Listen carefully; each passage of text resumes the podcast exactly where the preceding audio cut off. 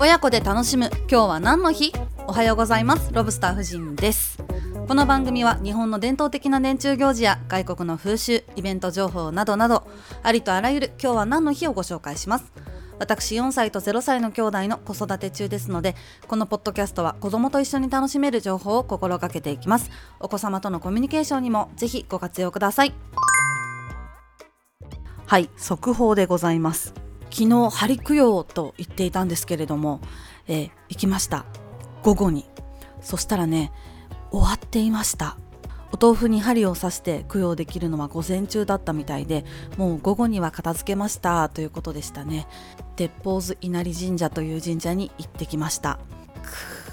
ちょっと YouTube にアップするかどうかは、えー、悩んでおります。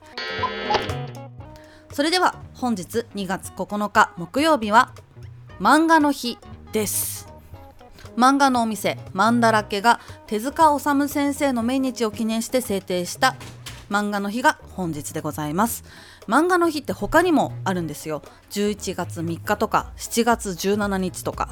それぞれねいろんな人が制定してるんですけれども、えー、11月3日はですね手塚治虫先生のお誕生日ということで漫画の日だそうです、まあ、文化の日でもあるということですね。やっぱりね手塚治虫先生は漫画の神様なんですね。私はこの前2月の勝者を読みました。16巻まで。もう涙涙でございました、えー、子供って何歳ぐらいから漫画読むんでしょうか？うちの子はまだ4歳なんですけれども小学生ぐらいになるとやっぱ読むんでしょうかね。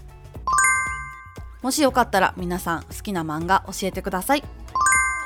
この番組がお気に召しましたらフォローして毎朝聞いてくださるととっても嬉しいです。私がやっている YouTube ロブスター夫人の年中行事の世界ではより掘り下げた内容を紹介しているのでそちらもぜひよろしくお願いいたします。それでは今日も良い一日をお過ごしください。ではまた明日。